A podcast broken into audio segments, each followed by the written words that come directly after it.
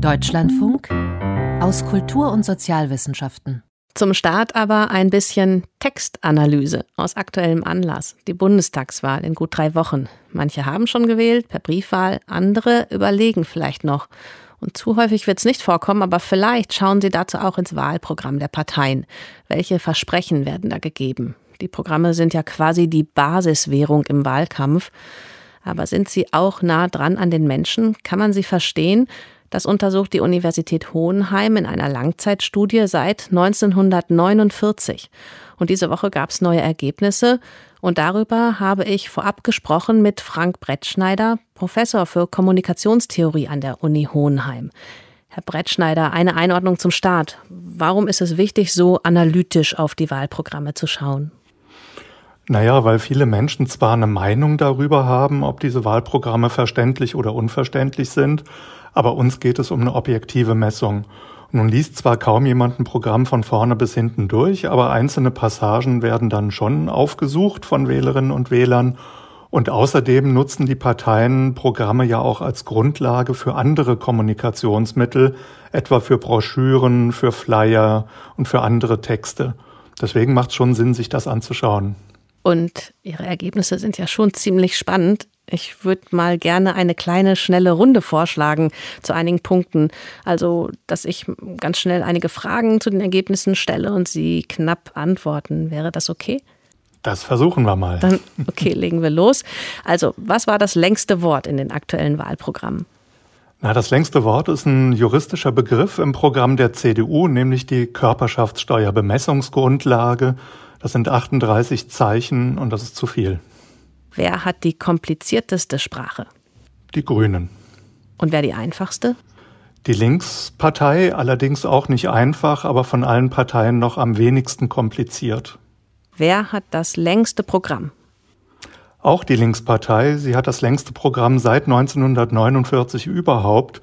68.331 Wörter dicht gefolgt von den Grünen 67.278 Wörter. Das sind schon fast Bücher. Und das kürzeste?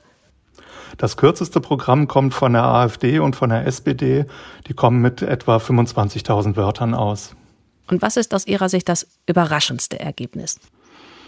Ja, dass, dass das Jahr ist mit den zweitunverständlichsten Programmen überhaupt. Nur 1994 waren die Programme noch unverständlicher. Und das ist deswegen überraschend, weil ja der Trend eigentlich zu mehr Verständlichkeit, mehr Bürgernähe und mehr Transparenz gehen sollte. Tut er in den Programmen nicht und das ist eine verschenkte Kommunikationschance. Wie messen Sie denn das Verständlichkeit? Wie sind Sie da vorgegangen, um an diese Ergebnisse zu kommen? Wir haben dafür eine Software, in die man diese Programme reinlädt und dann wird nach Wort und nach Satzmerkmalen unterschieden. Satzmerkmale ist etwa der Anteil der Schachtelsätze, der Anteil der ähm, Sätze mit mehr als 20 Wörtern, aber auch der Anteil der Passivsätze. Und Wortmerkmale sind zusammengesetzte Wörter, die Länge der Wörter in Buchstaben, aber auch Fachbegriffe, die dann nicht erklärt werden. Und aus all diesen Merkmalen macht das Programm dann einen einzelnen Wert, den Hohenheimer Verständlichkeitsindex, der reicht von 0, formal völlig unverständlich, bis 20, formal sehr verständlich. Auf diesem Index, auf dieser Skala, ähm, welche Zahl erreicht denn dann das verständlichste Wahlprogramm, um einen Eindruck zu bekommen? Hm, das verständlichste Wahlprogramm der Linkspartei liegt bei 8,4. Das ist also auch noch nicht wirklich gut. Mal zum Vergleich, eine politikwissenschaftliche Doktorarbeit, die kommt im Schnitt auf 4,3 und Radionachrichten etwa im Deutschlandfunk 16,4. Ähm, 16,4 ähm, ist ein Wert, den könnten auch Programme erreichen, zumindest mal 12, 13, aber nicht 8. Muss ich ja sagen, das freut mich jetzt zu hören, diesen kleinen Hinweis. ähm, was ich ähm, überlegt habe, äh, Sie messen das seit 1949 oder untersuchen es und Sprache verändert sich da ja. Haben Sie auch die Kriterien verändert und wie passt man das dann an bei den Ergebnissen, um das zu vergleichen? Ja, ähm, das können wir leider nicht wirklich gut machen, weil die Basis immer Diktionäre sind, also Wörterbücher und tatsächlich Sprache verändert sich. Allerdings im Hinblick auf äh, Satzlängen, Satzteillängen und Wortlängen haben wir eine relativ große Stabilität über diese vielen Jahre hinweg. Nur bei der Frage, wie viele Wörter kommen eigentlich aus dem Grundwortschatz der Bevölkerung, da gibt es tatsächlich Veränderungen. Das können wir rückwirkend auch nicht so gut machen. Deswegen haben wir diesen Faktor aus der Berechnung dieses dieses Hohenheimer Verständlichkeitsindexes rausgenommen. Mir gefällt ja auch der Begriff dieses Indexes, den Namen, den Sie gegeben haben. Ja.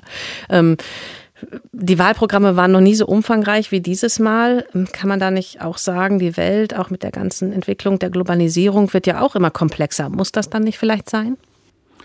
Ja, der Umfang und die Verständlichkeit haben erstmal nicht viel miteinander zu tun, sehen wir in diesem Jahr ganz gut. Die Grünen und die Linkspartei haben die längsten Programme. Die Grünen sind am unverständlichsten, die Linkspartei ist am verständlichsten. Also man kann auch auf vielen Seiten tatsächlich verständlich formulieren. Es hat nicht viel mit der Komplexität zu tun, sondern mit der Frage, ob Parteien bewusst ist, dass sie ihre Positionen auch laiengerecht formulieren müssen sehen wir gut daran, dass es können, wenn wir uns die Einleitung, den Schlussteil und die Kritik am politischen Kontrahenten angucken. Die ist nämlich immer sehr verständlich. Da kommen wir dann auf fast 16 ähm, als ähm, Indexwert. Während die Fachabschnitte, die sind dann weniger verständlich. Es ginge aber, man könnte die übersetzen, aber dafür fehlt dann die Zeit oder der Wille. Und manchmal will man ja auch nicht verstanden werden. Das ist wahrscheinlich eine These. Ähm, wenn wir auf diese Inhalte schauen, also das, was ja dann wichtig wird in der Politik, würden Sie sagen, die Parteien sind nah genug dran mit diesen Programmen an den Menschen? Nein, sind sie nicht. Ähm, die Menschen sprechen in der Regel eine andere Sprache. Da gibt es jetzt natürlich auch große Unterschiede, je nach Bildung, nach Vorwissen und nach Interesse. Aber letztendlich sollten sich Parteien ja an möglichst alle in der Bevölkerung richten, auch an diejenigen, die jetzt sprachlich vielleicht nicht so kompetent sind und die auch nicht die Zeit oder die Motivation haben, sich durch ähm, ganz viel Seiten eines Programms durchzuarbeiten. Und da wäre es schon sinnvoll, nicht nur Geschichten zu erzählen, die nah an den Menschen sind, sondern auch Begriffe zu verwenden, die sie verstehen können. Vor allem sollte man diese formalen Hürden abbauen. Ein Gedanke, ein Satz, beim nächsten Gedanken ein neuer Satz. Das ist ja eigentlich nicht so schwer. Eigentlich. Sie schauen zurück bis zum Jahr 1949. Was war damals in den ersten Wahljahren, die Sie erforscht haben, noch komplett anders? Naja, ähm, es wurde mehr über politische Grundsatzfragen diskutiert. Ähm, nehmen wir mal so eine Frage wie NATO-Mitgliedschaft, ja oder nein, die Wiederbewaffnung Deutschlands, ja oder nein. Wie gestaltet man den Wiederaufbau Deutschlands? Welches Wirtschaftssystem möchte man? Das sind viel grundsätzlichere Fragen als heute. Heute sind die Fragen dafür sehr viel detaillierter. Unter Umständen erklärt das auch, warum Programme immer länger werden, weil auf diese vielen Details Parteien versuchen, Antworten zu geben. Und das ist ja zunächst mal auch nichts Schlechtes. Nur sollten sie dabei ihre Expertensprache in die Laiensprache übersetzen. Und wenn wir noch mal ein bisschen in die Geschichte zurückschauen, da gibt es ja oft dann Sachen so aus heutiger Perspektive, wo wir dann sagen, kann nicht sein, dass das mal so war. Gibt es sowas jetzt hier auch in Ihren Ergebnissen? Nee, ähm, auf sowas sind wir nicht gestoßen.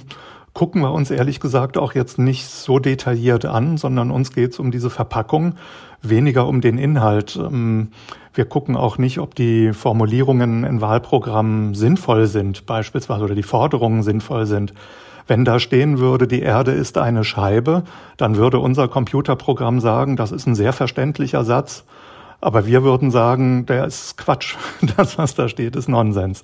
Das untersuchen wir nicht. Mhm. Herr Brettschneider, vielen, vielen Dank für dieses Gespräch. Danke Ihnen. Aber weil das natürlich auch spannend ist, wie er denn war inhaltlich der Wahlkampf noch vor einigen Jahrzehnten, was lief damals noch komplett anders, wird das noch Thema sein in Aus- und Kultur- und Sozialwissenschaften in unserer Sendung in der Woche vor der Bundestagswahl.